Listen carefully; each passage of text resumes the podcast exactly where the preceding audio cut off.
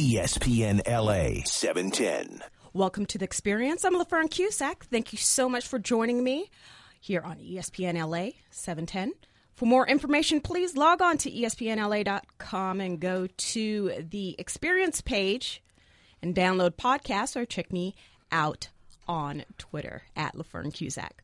Today we're talking equal pay, gender bias, and what you need to know with Toni Jaramilla. She is from Toni Jaramilla, a professional law corporation. One of my favorite lawyers to talk to. Welcome back to the show. Thanks, LaFern. I'm so happy to be here. Tell us what you do, your specialty at Toni Jaramilla, a professional law corporation. Well, I represent workers in all industries. I represent them in discrimination cases, wrongful termination, and unpaid wages. A lot of my cases involve discrimination based on race, national origin, and gender. Uh, and when you say that, what specifically does that mean that, you know, well, let's talk about gender, for instance. Sure. So in the workplace, you're you have a right to be treated equally. So that would include equal pay, that would include equal treatment in terms of benefits, in terms of opportunities, in terms of promotions, in terms of discipline. So with regards to gender discrimination, we have a case now where I represent a um, a woman who was an executive at a sports agency, and even though she was doing work that were the same and equal and similar to what men were performing, she wasn't paid the same. She was performing work like a sports agent, um, and she was not getting nearly as much in terms of bonuses or commissions or salary as the men who represented um, athletes in the NBA. You know, a lot of people say, well, a, a, lot of women come into the workplace and they don't really know how to negotiate higher or negotiate their salary. Is that part of it, or what do you think? Yeah. So, well,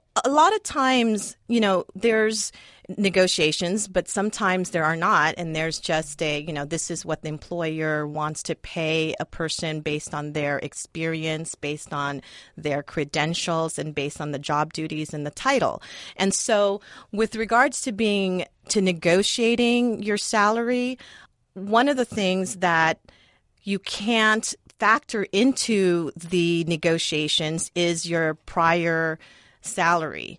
And this is under the Equal Pay Act. And that's the reasoning makes sense because women have been historically um, oppressed and had salaries that were much lower than men for doing the same work or the same job title. And so it is unfair to then say, well, we're going to base your starting salary here at this job based on what you were making, your salary history. Mm-hmm. And so you can't take that into consideration anymore. You can only look at what your um, job duties are, your title, as well as what your experience is, what your education is. Uh, you look at those factors instead of salary history because, you know, as we know, women, people of color, we've always had a salary history that was much lower than the men or other, you know, white men, white women. So those are the you know, those that's one of the benefits now of the um, the laws. So,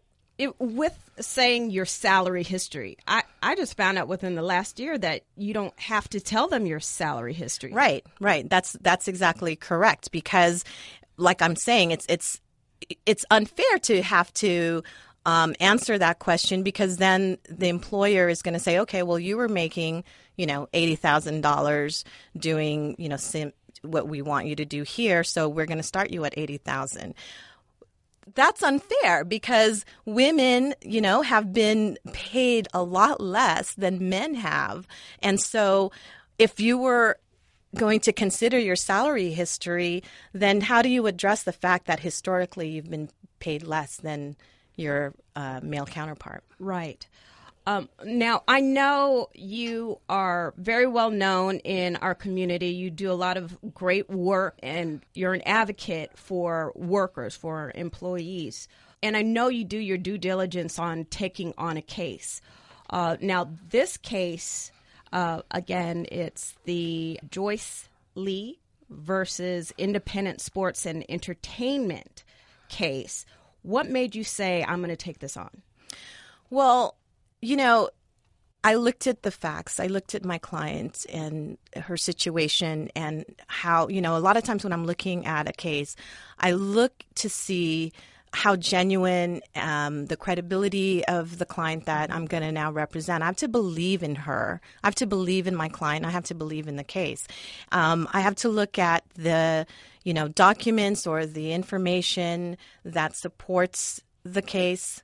Um, because you know discrimination cases are it's hard to prove in a lot of ways because you can't get into the mind of the person who is who we are alleging is discriminating against you. Um, so you have to talk to you have to look at evidence documents and you know talk to witnesses. So that that's what I do and that's what I did. Um, but also interestingly and what's really what's really great about the equal pay act is that you don't have to prove intent in terms of okay i'm going to pay her lower pay than him and i'm doing that because she's a woman and he's a guy. You don't have i don't have to prove that any longer in under the equal pay under the labor code. You just have to show that the woman was making less money for the same or similar work as the man and you can do that just based on documents on salary history on job duties that's all on paper or all on you know on mm-hmm. on you know statistics what have you i don't need to go into intent and say you did that because she's a woman Right. yeah so It's a behavior, right? it's well it's it's just yeah i just show that she's making less and she was doing the same work as the man. So what do you got to say about that?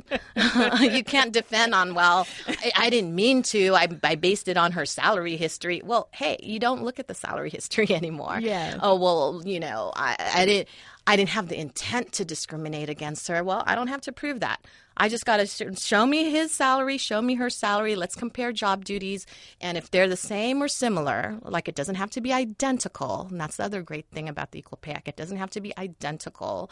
You don't have to work in the same office, same or similar duties. That's what I have to show. And she's a woman, he's a man.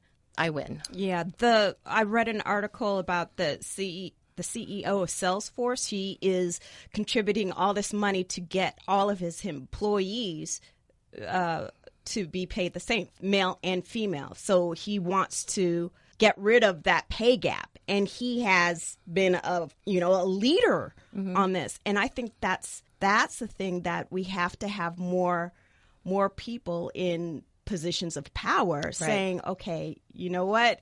It's not the 1920s. Right, exactly. Um, yes, you are doing the same amount of work. You are doing the same job. Let's get you this equal pay. Exactly. And I think that's fantastic. And I think the dialogue needs to continue. And I think that women who are being paid, and men, uh, but, you know, the, the, gap, the pay gap is women lower than men. But they need to stand up and raise the issue and have that conversation and, and request the equal pay.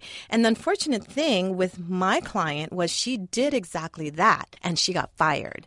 And so there's laws that protect in that regard, the Fair Employment and Housing Act, as well as the Labor Code. If you complain about equal pay and then you're fired because of it, you have a retaliation claim and a wrongful termination claim. So there's, you know, we're fortunate in California that it's a very progressive state and that it has some great protections for employees. And that's why I love what I do and representing employees because there are very strong laws, but it really requires the victims of those discrimination to stand up and say I need to be treated fairly because if you have the courage to do that know that there are laws and there are lawyers who will advocate for you if you are fired because of it.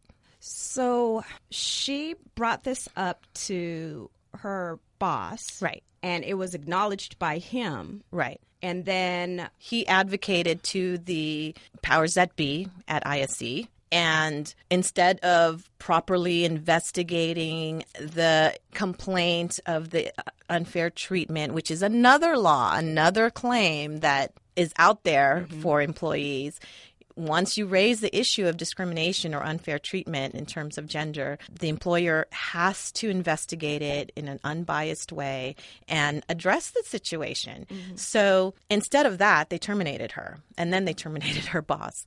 So it was, you know, I mean, I'm not going to talk about whatever issue or litigation between her former boss who went to bat for her and the company. Um, that's a whole different conversation. But Right.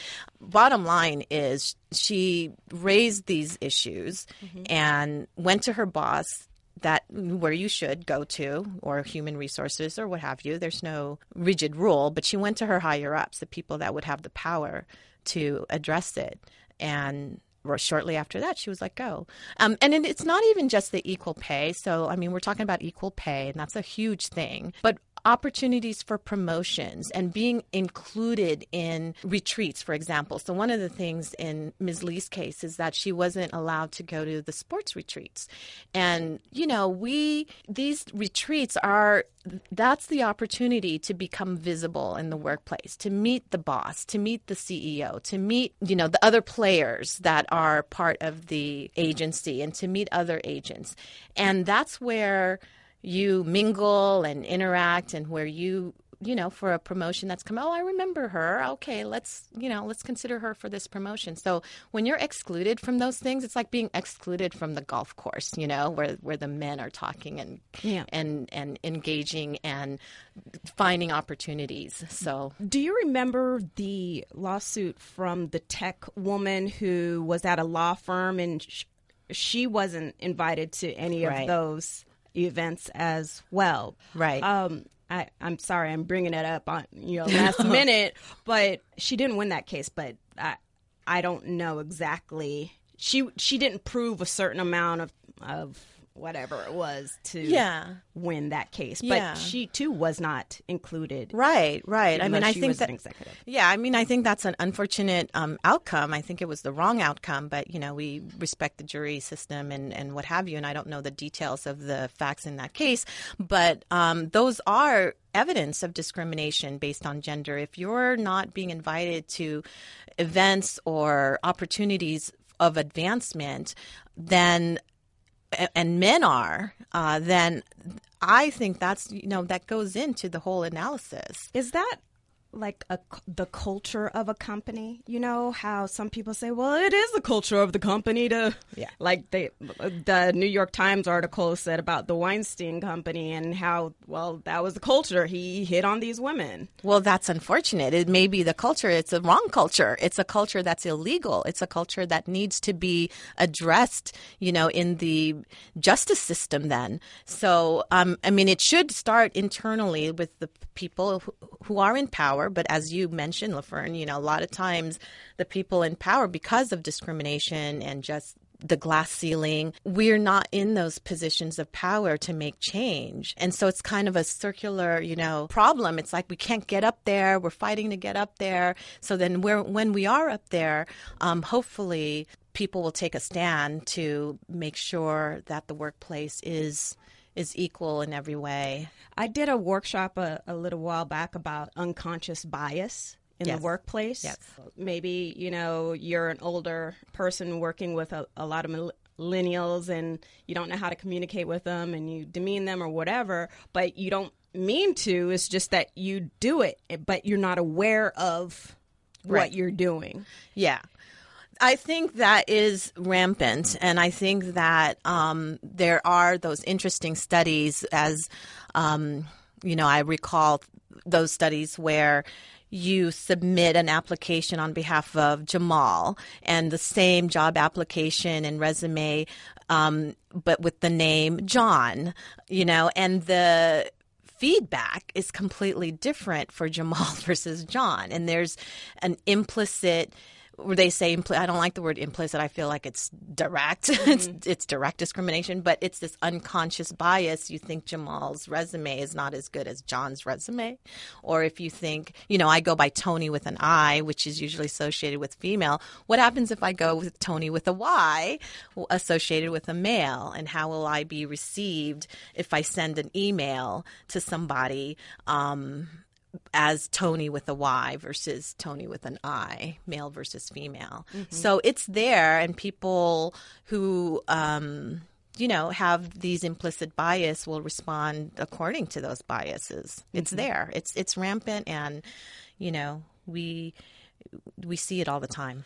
even recently in the sports entertainment industry, it's the same where, you know, women sportscasters, you know, going into locker and Yeah. you know, a lot of sportscasters still have that unconscious bias against them for, you know, whatever reason. And we've been fighting fighting Right. to Yeah. be on the same level. Exactly. And I'm glad you brought that up because that is just another example of how there is gender bias in the sports world. Um, ju- you know, journalists and, and reporters, the women could not go into the locker rooms after a big championship game.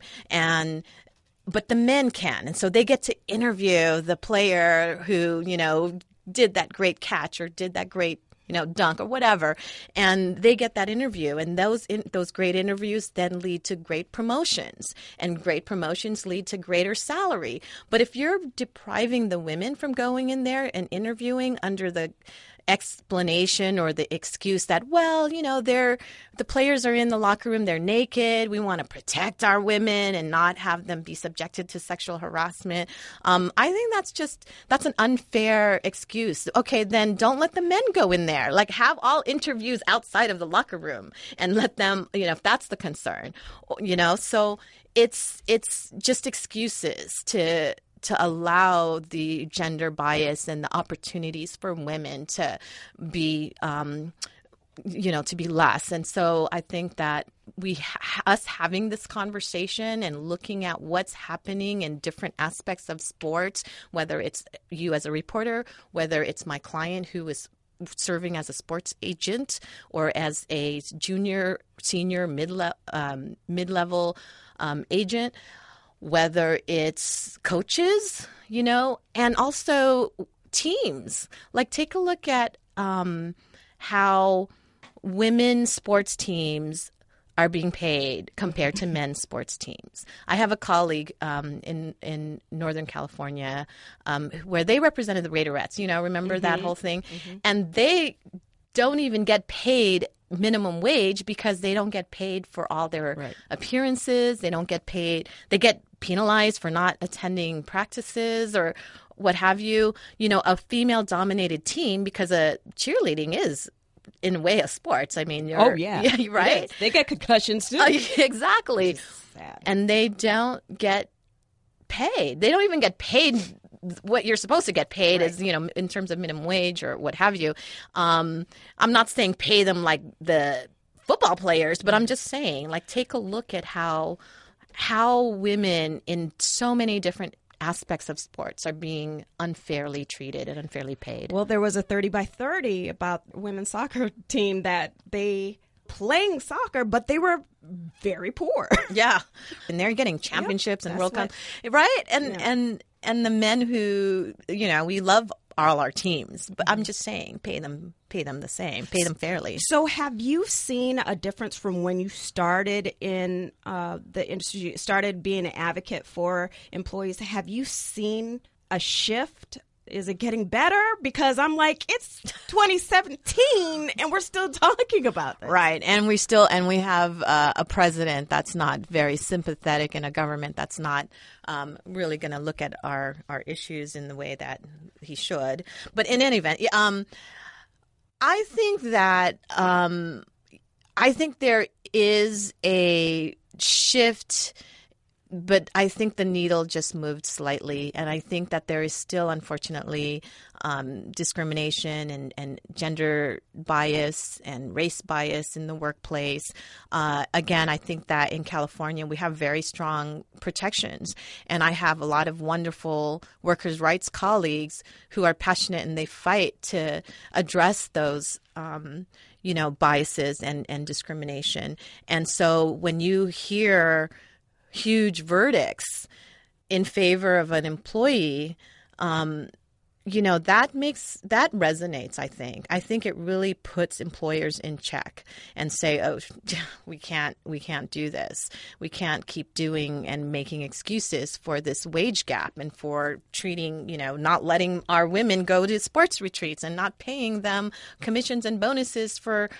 Um, servicing NBA players. You know, like our, my client, like um, serve was was was working with Dwight Howard and and John Wall and other NBA superstars, and it's unfortunate that she wasn't fairly paid. So.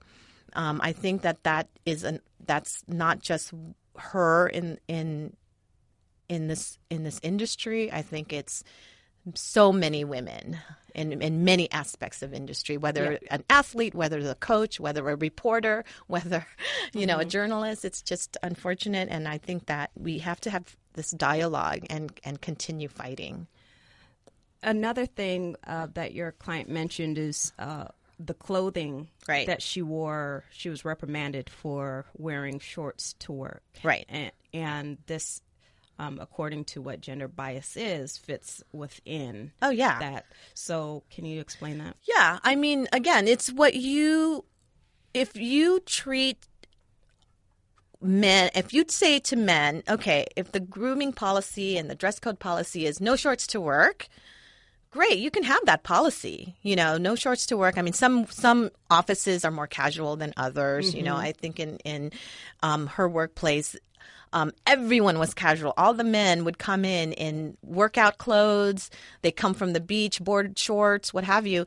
And she comes in one day in Bermuda shorts, which is not she's not wearing short shorts and she's not wearing casual shorts. It's kind of like shorts that Bermuda shorts that come up to your knee, and she's reprimanded for that.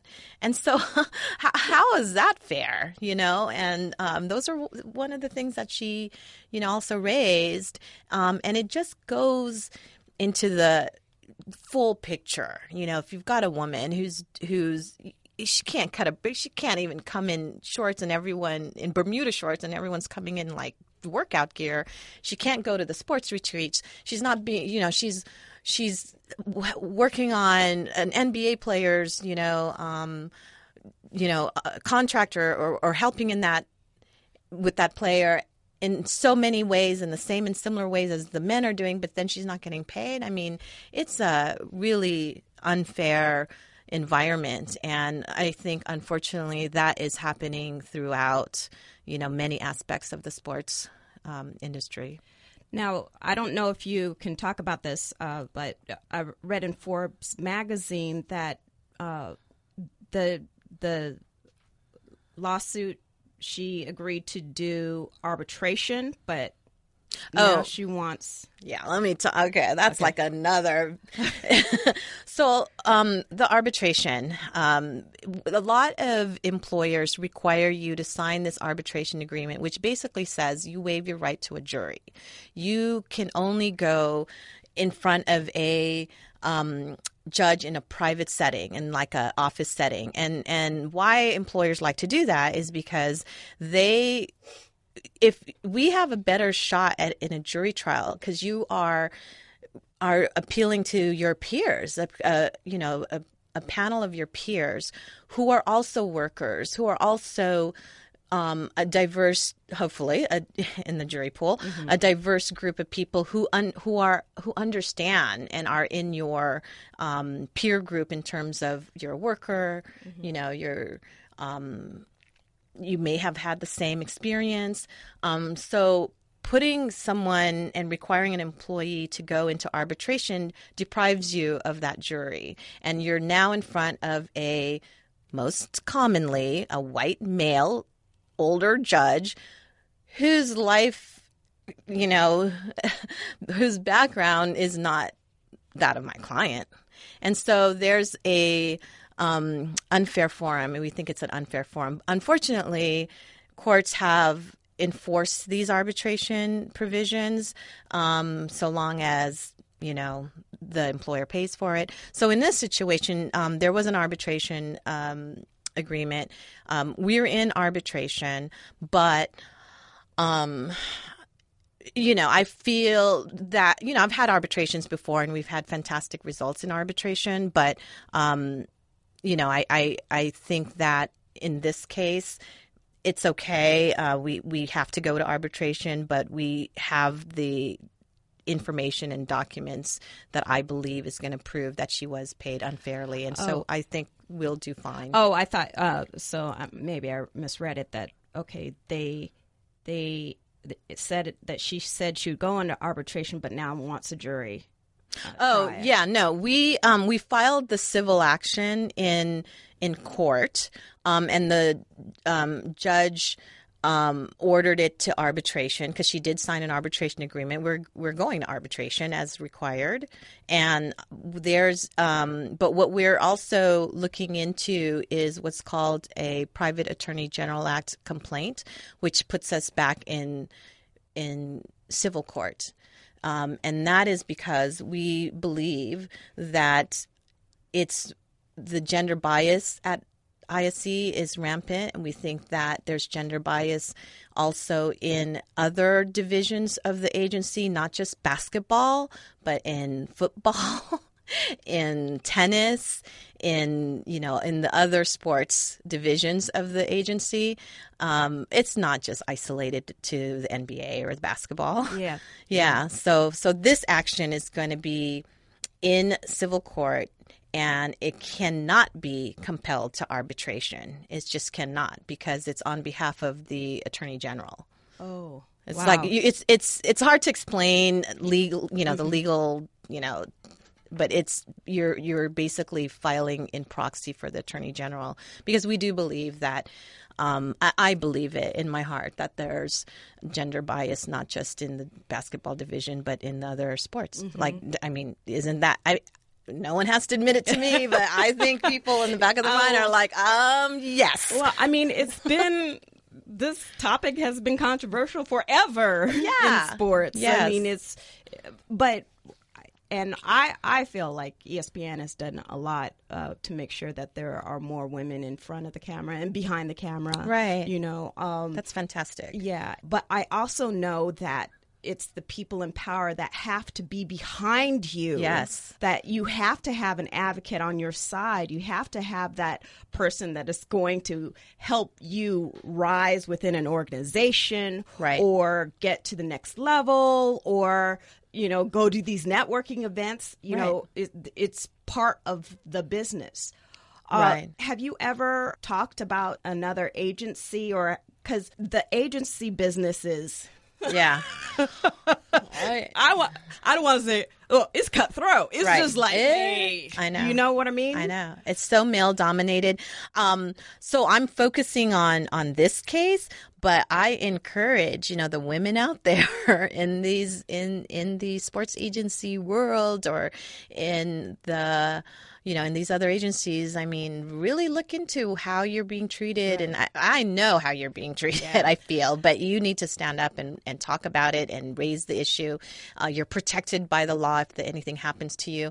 I think you go out and demand equal pay, equal justice. So there was also Title IX, and there was a 30 by 30 for Title IX as well. That you know is in 1972. It's a um, legislation that bans sexual dis- uh, Yeah. discrimination in all schools, including athletics. Right. And I have my daughter here who's an athlete, Ollie Jansen. Hello. Yay. She's, bring bring your daughter to work day. Yes, yes. And I she's, know. she's volleyball player, which I'm like, whoop, whoop, whoop. but we have an administration that's pulling back on you know that title Title Nine, and first of all, when when I heard about this, my heart dropped. Mm-hmm. There has been a long-standing for you know women fighting for their right to you know play in sports, Correct. to be in this industry, Right. to you know. Um, have equal pay, Right. And equal opportunities.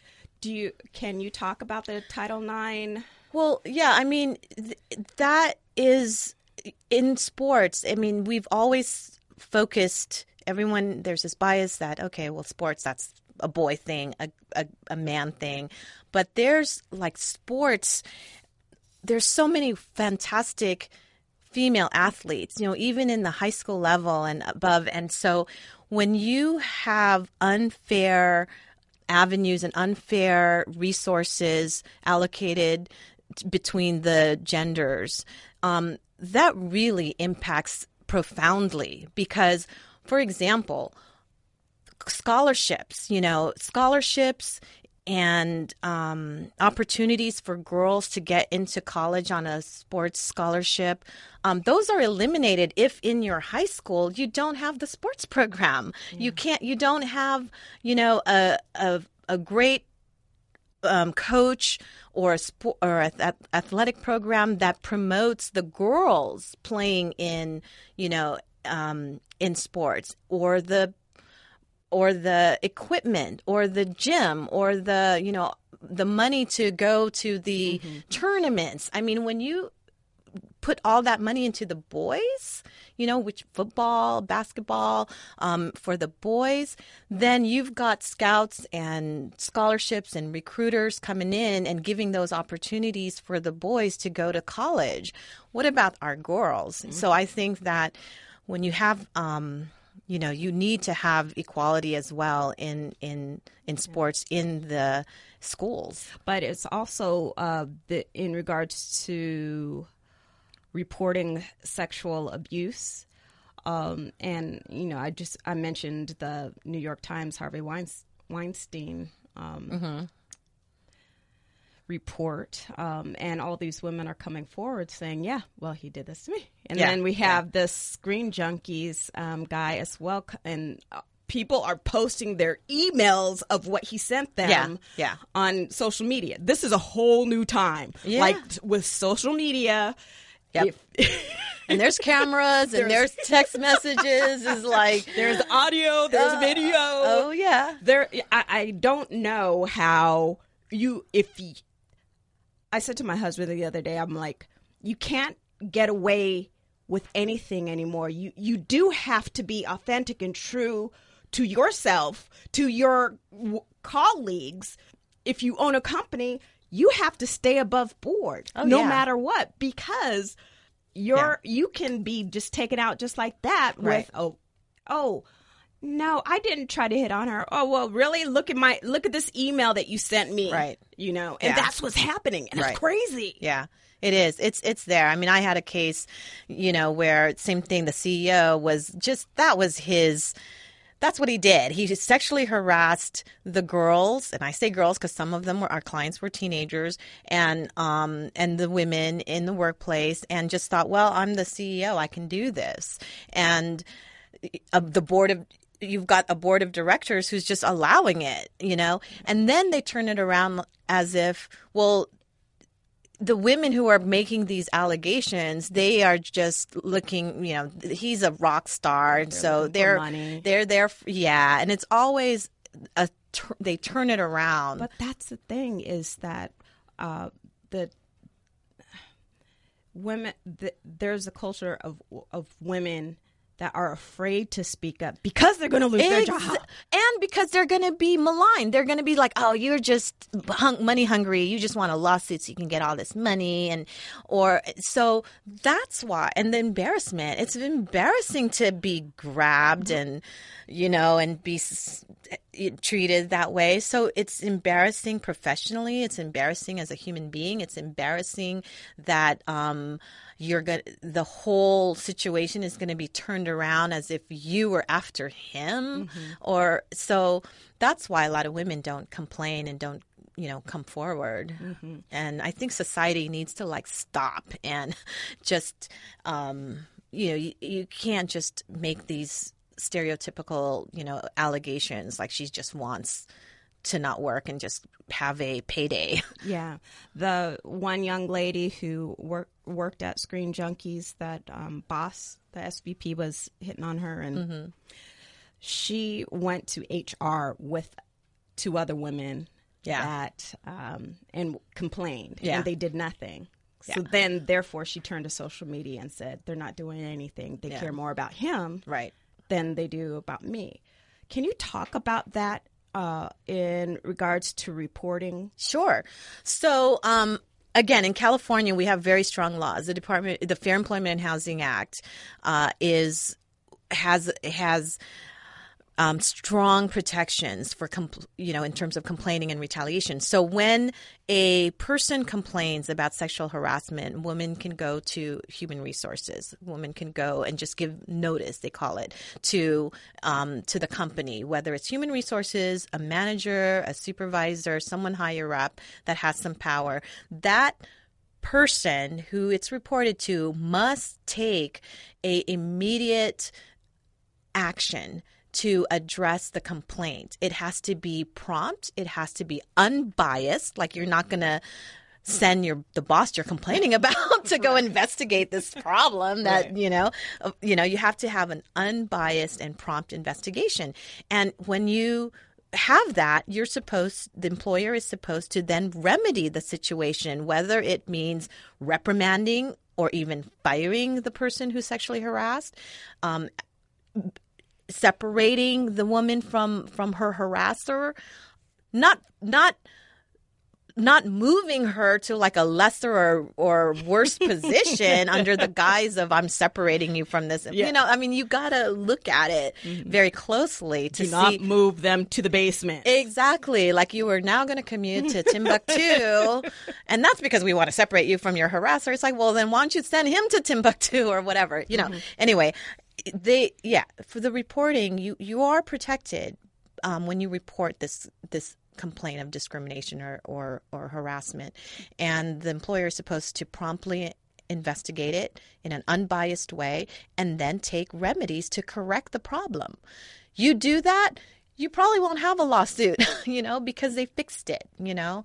Um, so, so that's why there's these provisions in our in our state laws that we have these requirements, and if you do that and you follow that, um, and they also require um, sexual harassment training every two years. That's a mandatory requirement for big employers. So we have the laws that are there. It just takes the courage for the um, victims and the women to come forward and, and, and invoke those laws to protect themselves. It's tough. A lot of people say, well, HR is there to protect the company, so they don't feel comfortable um, going to HR. I agree. I, I mean, I know that uh, the Roger Ailes case, a lot of people didn't didn't want to go to HR and report it because they didn't feel comfortable Right. doing that. Right. And it's well documented that, oh, yeah, I'm not going to call, you know, this Right. HR line. Right. How can you, as an employee, be sure that you're protected when you want to? Complain. Yeah. So, um, I talked about the Fair Employment Housing Act. There's the Department of Fair Employment and Housing in um, in Los Angeles. Um, the, if you if you go online and you look at the Department of Fair Employment and Housing, that's the state agency that is in place to address and investigate discrimination and harassment complaints. So if you don't want to go to human resources, you can call and go to your local Department of Fair Employment and Housing or the Equal Employment Opportunity, you know, Commission, um, and complain. That's a federal agency, and complain and report what's happening to you in the workplace. And they're a third party agency, you're right? So that's they're going to hopefully be neutral and they're charged with the task of investigating these complaints and and and possibly prosecuting it if they find that there is discrimination or sexual harassment that's happening. So you can go as an employee to the Department of Fair Employment Housing, the Equal Employment Opportunity Commission, and complain there. They're going to take your case, investigate it, and uh, hopefully make help you make changes in the workplace. And when you do make that complaint, again, the retaliation laws will protect you. You cannot the boss can't be like, "Why the hell did you go to the EOC and the DFH and complain?" They cannot do that. And if they do, you've got a retaliation claim on top of that. So, you know, they're they not to say that it they won't do they won't the employer won't retaliate against you, but at least you know that there's laws that protect you. Yes. Um, you you are protected. So speaking of employee employees being protected, how can an employer protect themselves from all of this litigation? Well, follow the law. That's the thing. It's like follow the law. Like when you feel employer, when you see your CEO like grabbing someone's butt, maybe you should take him aside and fire him. I don't know, or, or investigate it. Obviously, take some action. How they protect themselves from this litigation: follow the law, provide what the law says you're supposed to do sexual harassment training sensitivity classes have a diversity program promote you know women and people of color that deserve promotion. Don't just second guess their you know you really look at look at your workforce because there's talented amazing women and people of color there that you should be looking at and promoting. I mean one of the things that you know um, I, I like it with my with my case where um, with Joyce Li, she's incredibly talented and has such great connections with with with NBA players, but they're overlooking that and just thinking, oh, she's just the operations director and not looking at what value she brings to the workplace. And and they have that bias and view of that person because I believe she's a woman and therefore she's not getting, you know, the fair treatment and opportunities and salary that she deserves. But I think that, you know, employers ha- there's wonderful people out there. Why yeah. are you treating them so poorly? Well, well, and not everyone. Yeah, not everyone, but uh, uh, I was I was talking to someone you know, there's the thing of well, there's the boys club, mm-hmm. right? It's not that they're not thinking about, well, it's not that they don't want to promote women, it's that they're just not thinking about it. They're like, oh, I'm going to promote my my boys club friend. Yeah. Or I'm going to What's operative word? Boys. like it's like why are they your friends? Cuz you golf with them because you let them go to the sports retreats. Well, but it's more of a um well, I'm going to I'm going to help. Yeah. That's yeah. They're close. It's not that they're not they're they just don't think about it. You know, they yeah. just don't think about, oh. They need to think about it. That's what I'm saying. So they need to step out of that mentality and see that there is a diverse workplace, gender and race and all, you know, LGBTQ. There's a diverse workforce that have talent. And you can't just think, oh, I'm just going to, you know, help this guy because he's my golf buddy or he's my, you know, it's, it's, it's, um, you know, really look look at look at what you've got and the beautiful, you know, the wonderful talent that you have, and and promote and and step out of your tunnel vision right. you know? Right. Um, when you were on previously um, a few years ago you were talking about an employee hand guide. Mm-hmm. um, can you talk about the employee hand guide and how that helps uh, within an organization know the rights sure. and wrongs of sure. Yeah. So the employee handbook it's supposed to set forth the rules of the employer and that's and, and rules such as dress code um, you know um, and also the policy regarding how to report discrimination and it should have a, a statement in there that says that we won't retaliate against you. Um, so the handbook will encompass all the rules and policies that the employer has. Um, and so it's helpful because um, if a employee deviates from those rules, then the employer can legitimately say, well, the rules are right there.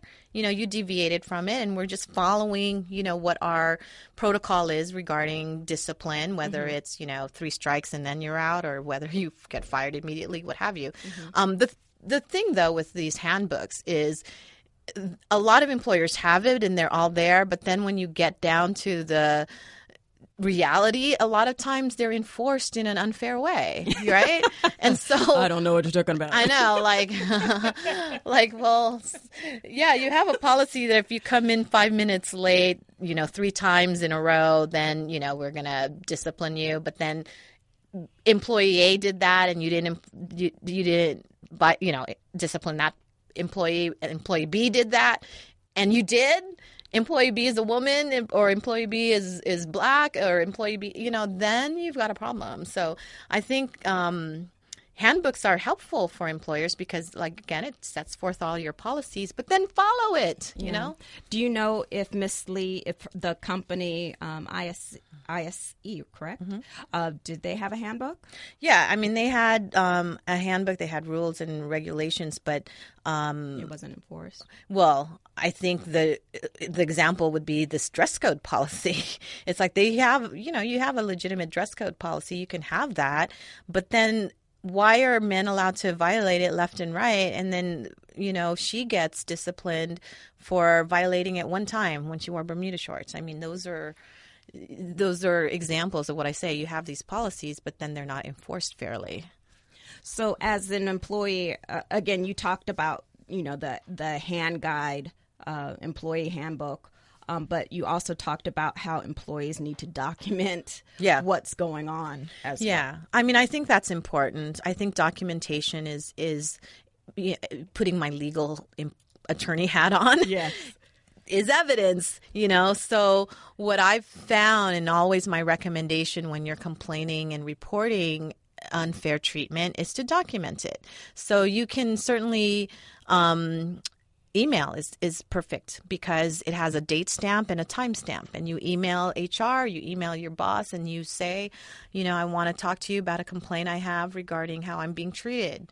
You know even that will you know you don't have to put the details of it in the email but at least you're documenting that you went and reported it. And then you say you know can we have can we can we have a meeting so that we can discuss it? And then you have your meeting you talk about and you set forth your complaint and your issues hopefully give them an opportunity to address it. And then you confirm say thank you for meeting with me on such and such a date. You know i mean those are good ways to document your um, your complaints. I think it's um, you know it's it's wise to do that. With with other people in your company who may see what's going on um, how can you pull them in as an advocate or how do you suggest Yeah. So, um, one of the things that employee handbooks say, but oftentimes, you know, again, people are scared to do it, is that um, if you see discrimination or harassment happening in front of you, you may not be the victim of it, but you're seeing it. Yeah. You need to report that. You need to bring that to the attention of HR or to higher ups so that you don't just be a passive bystander, right? I mean, I think that we all have a duty, everybody in the workplace, to um, make sure that everyone's being treated, you know, fairly. You know, Eh, so I think that managers and supervisors as well, they're they're obligated to do that. They're obligated to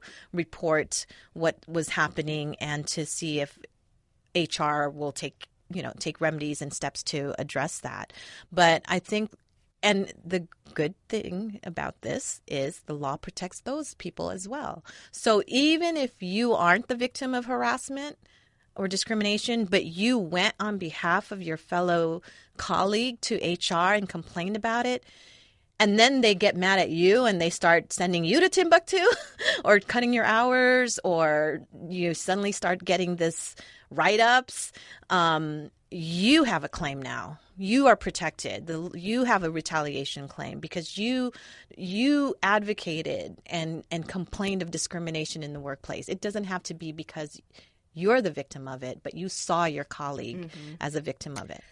when I was taking uh, classes back for another company about discrimination and uh, employee practices, the this one lawyer told me or, or told the group about this one case where someone was on their computer looking at pornographic material and um, someone passed by and saw it and complained and nothing was ever done they didn't do anything about it. And then the person was very distraught about it didn't come to work. She ended up getting fired. She sued and she actually won mm-hmm. Because they didn't take any action. Exactly. Even though that person wasn't doing it against her, but she saw it Right. and it affected her in a negative way. Right. Because it's, and that's, that's a hostile work environment claim, you ah. know, where hostile work, where your work environment, hostile, is hostile in the term, in terms of, I mean, it's a, it's a, it's a legal term, but it, hostile meaning there's sexual content on a computer or there's sexual jokes being said around you but no not to you directly but it's around you. And people are um, posting or showing you know sexually explicit photos. So that's your work environment. That's your hostile work environment. You're you're exposed to that. And you shouldn't have to walk by a computer and see porn on there. And so and going back to that law that I said you ha- the employer has an obligation to promptly investigate the situation and remedy it. They had to remedy that. They needed to take that employee who had the porn and discipline them. You know, we're not saying, you know, it, it- an appropriate remedy. Maybe if it's the first time you may not fire him, but you maybe suspend him mm-hmm. You know, for a period of time, enough to punish and so that they will not do it again because you've got other employees that you have an obligation to have a very, um, to have a non-hostile work environment. So that's, that's that type of sexual harassment. And then there's the quid pro quo. I think maybe I talked about it last time. The, the, okay, if you, yeah, if you go out with me, we can talk about that promotion that Yes. is out there. that quid pro quo harassment, that's that's there a lot too. Mm-hmm. You know, that happens and it's it's one where perhaps the woman complies and so that's not going to defeat your claim because you kind of you're you're coerced to to complying with boss who says, you know, let's do this and then I'll give you that. Let's meet in my hotel room. Yeah. have some drinks. Right. you know, because you know, I saw you had a you're subject to termination by your other boss, and maybe oh we can talk about that. You know, I mean, it's really it's impl- it doesn't have to be ex- explicit; it's mm-hmm. implied. Yeah, and and you know I I use that voice, but it it happens every day, and it's so serious. It's just like you you you don't know what to do. It's like okay, if I don't go mm-hmm. to the you know whatever I mean, Go if I- out to the if I don't, and- I know I th- it. I- It's implied that I need to be there, and if I don't, I'm probably going to get fired. Right. And I have a mortgage. Right. Right. Or that promotion I put my bid in is not going to happen for me. I mean, it's so it's it, it's unfortunate that it still happens today. And what year are we in? My God. yeah. Um, so Toni, oh, actually, I'm going to ask you one more thing. So I read about the uh, overtime law here in California. I, I guess um, the president is getting rid of the overtime law that protect, like you can't have an employee work overtime and not pay them. Well, certain- yeah, I mean, you can't. So in California, the overtime laws, if you work over eight hours a day, you are entitled to overtime, um, time and a half of your hourly rate, and uh, or over forty hours a week. So that you know is in place, and um, we have you, you, there. It still happens. One of the things that um, a lot of times employers try to do to go around that law is to give you a title and put you on a salary. And and and they think that'll be okay well you're you're salaried so you don't get overtime. But you got to look at the job duties because if you're doing overtime if you're doing hourly work even though you're called the you know vice president of telephones but you're a receptionist and you're doing hourly work you look at the duties whether you're paid salary or not all you do is you you get your hourly rate from your salary. So if you're making um, you know $50000 a year to get your hourly rate you divide it by 2080 2080 hours for a 40 hour work week. That's your hourly rate. And and anytime you work over eight hours for the day you should get time and a half of that. So i think that um, another you know another i guess tip or, or whatever you want to call it is um, you are entitled to overtime over eight hours a day of work time and a half and regardless if you're salaried and what your job title title is because a lot of employers misclassify you. And mm-hmm. sometimes they don't realize it. They just mm-hmm. think, you know, small employers they just think oh, you know, you you you're going to be our office manager, and we're putting you on salary. But th- but truly, their job duties are hourly type works. They have no discretion. They don't supervise. They don't have authority to hire or fire. You know, so those are the ways to look at whether you're really, you know. Um, exempt from overtime or, or doing duties that are hourly work. Yeah. Will will this change in the law affect your business in any way, Toni? Um, well, it would. I mean, we'd have to now shift to seeing how um, employers comply. Um, but with, you know, I mean, the employment laws. On one hand, it's so dynamic. There's so many different um, nuances to things Yeah. in facts. Um, I think that you know we, we did have that shift in overtime like way back when when it used to be 40 hour work week and that you only get overtime when it's 40 hours more than 40 hours a week versus eight hour days. Um, so you can work 12 hours in one day not get overtime so long as for the full week you didn't go past 40 so then that shifted to now eight hour days. And so it can shift again. Um, and and it wouldn't really affect our business as workers rights because there's going to be employers who will violate that law that change. And so we are there to you know to advocate for those uh, workers who who are subject to those violations. Right. And I mean, and you you it sounds easy, just follow the law, but it is easy. Follow the law Yeah. and you won't get sued. I mean, we Yeah. have the right to sue, but it doesn't mean that you're going to win. Right. Sometimes I think that employers have a they evaluate the bottom dollar number. It's kind of like, well, if I can get away with violating the law and not paying overtime or or getting away with you know sexual harassment for all this year, um, one lawsuit will just settle them out for like you know twenty thousand. They'll go away, and so they do this analysis and I guess you know like well what's the cost of a lawsuit and what are the chances of me getting sued versus us cutting corners and not not not um, complying with the law so that I can get away with cheap labor you know not paying overtime or what have you um, and so I think it takes what we need to do as workers and workers rights advocates is to take them you know address it bring it up and and and use the law to you know to address that and, and pursue it. You know mm-hmm. there's also even if it's not filing a lawsuit but going to the labor board to file your overtime claim because then they get they have to they have to address that with the labor commissioner um, and we have a great labor commissioner in California, Julie Su. So she's fantastic. She'll enforce those laws.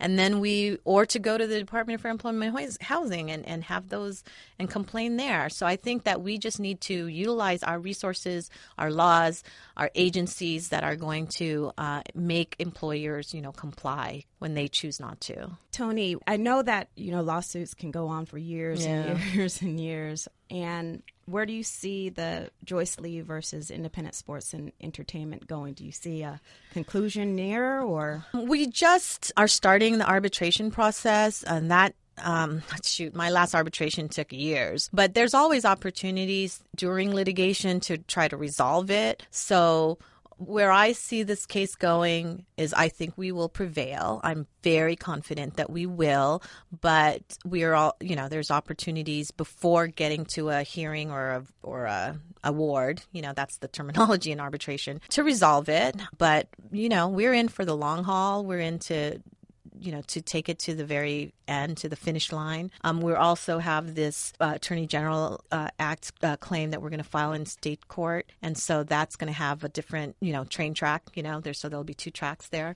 So it's going to be a while. We just started, um, but at the end of the day, I feel very confident about where we're going to end up. and for gender bias in sports and in the workplace well we'll talk about sports i mean we we say you know support your women's sports support your support women in sports Yeah. and the more we do that the more equal pay Yeah. the more Yeah, the more jobs. we'll advance, the more opportunities. And it's like what you said, LaFern. I think it was you were spot on. It's like people when you get into that position of power, when you get up there, you have an obligation, in my view, to help those that are still striving to get to your level. You know, you have a mentee. You know, be a mentor. You know, make positive changes in the workplace when you're in position of power. Tell the CEO to have a diversity program. Tell the CEO to have a mentor program. Tell the CEO that we we need to in, be inclusive and not exclusive of of all opportunities. And so that's I think is an obligation for us as women once we get into the position of power, people of color who get into the position of power. Don't forget those who are still striving to get up there. Yes.